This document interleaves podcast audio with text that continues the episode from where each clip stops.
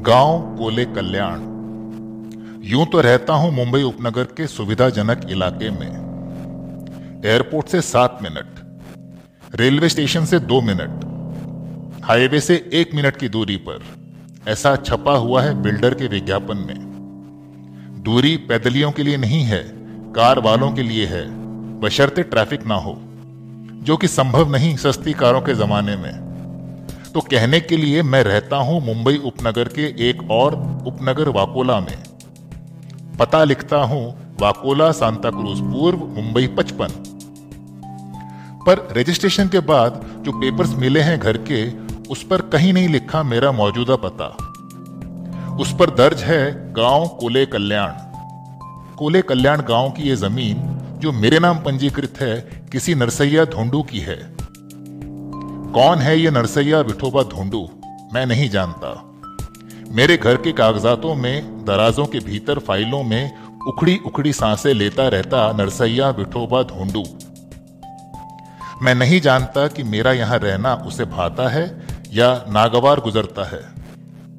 मैं यहाँ उसकी मर्ज़ी से हूँ या मर्ज़ी के खिलाफ। बिल्डर ने उसकी ज़मीन खरीदी है या लूटी है या छीनी? कितने सालों से रहता था नरसैया विठोबा धोंडू ज़मीन के इतने से टुकड़े पर।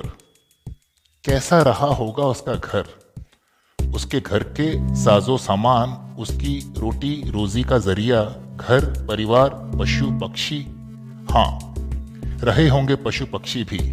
दादाजी बताते थे, इसी इलाके में होती थी धान की खेती। सांताक्रूज से कांदेवली तक, उसी कांदिवली में धान की बालियों को रौंद कर घमंड से सिरताने खड़ी हैं। बेहया, अट्टालिकाएँ मेरी पत्नी के सपनों में, इंसानी शक्लों में भटकती है गंध, कच्चे धानों की। सूखे धानों सरीखे, पीले पड़ चुके चेहरों की भीड़ में ही कहीं है मेरा नरसैया, जिसकी ज़मीन पर सजी है मेरी गिरस्ती। मैं मिलना चाहता हूँ नरसैया के वंशजों से।